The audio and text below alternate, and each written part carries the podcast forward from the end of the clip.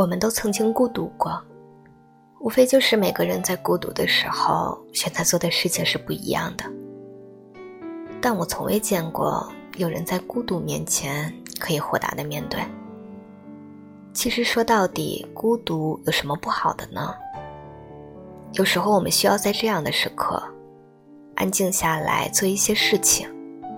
退出人群，你会发现，总有一些东西要用消失来证明它存在的意义。别人有别人的车马喧嚣，而你也要学会向往星辰大海。看过太多的人生繁华了，孤寂的星辰大海，难道不会让人心动吗？我们终其一生追求的，也无非是星辰大海，岁月安好。想太多你会难过，说太多，不如沉默。